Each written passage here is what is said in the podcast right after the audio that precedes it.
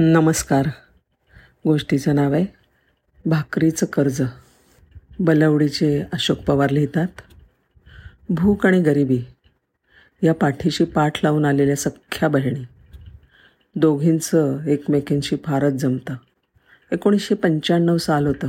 मी T Y B S सीला कृष्णा महाविद्यालयात शिकत होतो. आजूबाजूच्या ग्रामीण भागातली मुलं इथे शिक्षणासाठी यायची. कॉलेजच्या वसतिगृहात राहण्यासाठी सोय मोफत होती. आणि मेस तर अगदी अल्प खर्चात होती. त्यामुळे माझ्यासारख्या मुलांची फार सोय होत असे. माझ्या वर्गात रमेश निवृत्ती जाधव नावाचा एक वर्गमित्र होता. मी वसतिगृहात राहायचो. तर रमेश सोनकिरे नावाच्या गावावरनं अगदी हलाखीची परिस्थिती होती त्याची.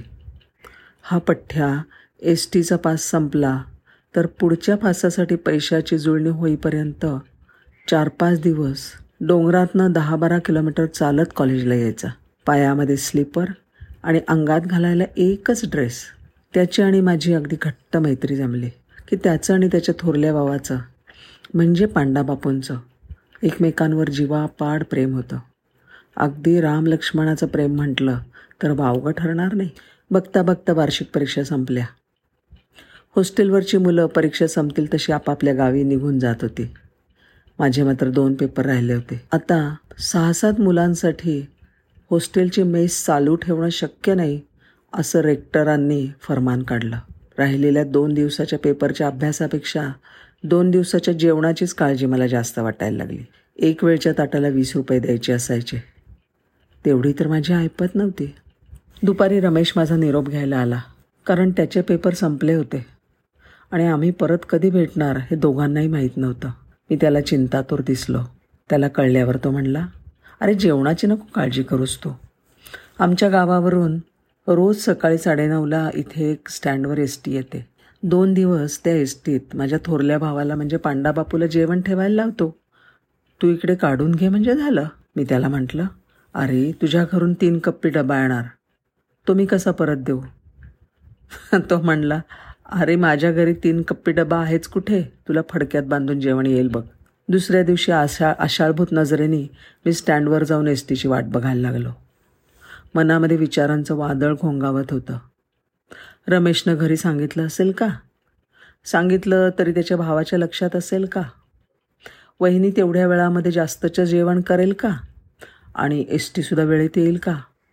अनेक शंकांनी माझी धाकधूक वाढत होती.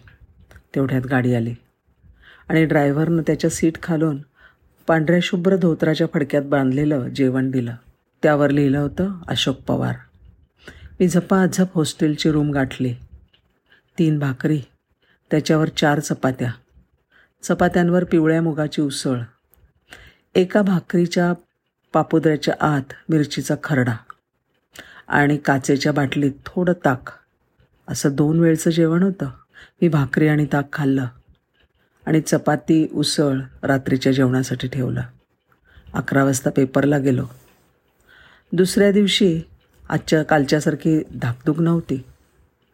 आज गाडी कालच्यापेक्षा पाच मिनटं लवकरच आली.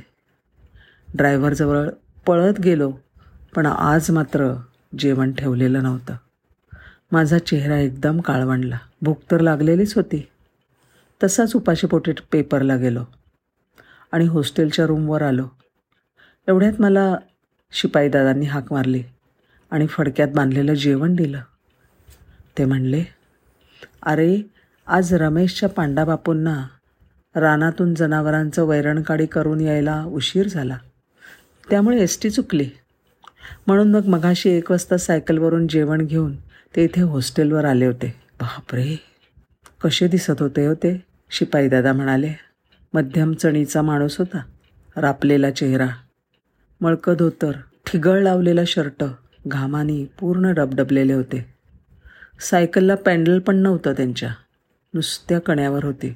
हे वर्णन ऐकून मी थरथरत्या हाताने जेवण घेऊन रूममध्ये आलो. आणि मला एकदम रडूच आलं. वाटलं काय नातं होतं माझ्यात आणि रमेशच्या भावात? मी तर त्यांच्या भावाचा मित्र. आम्ही एकमेकांना साधं पाहिलेलंही नव्हतं. चौदा दुणे अठ्ठावीस किलोमीटर अंतर शिवाय घाटाची चढण.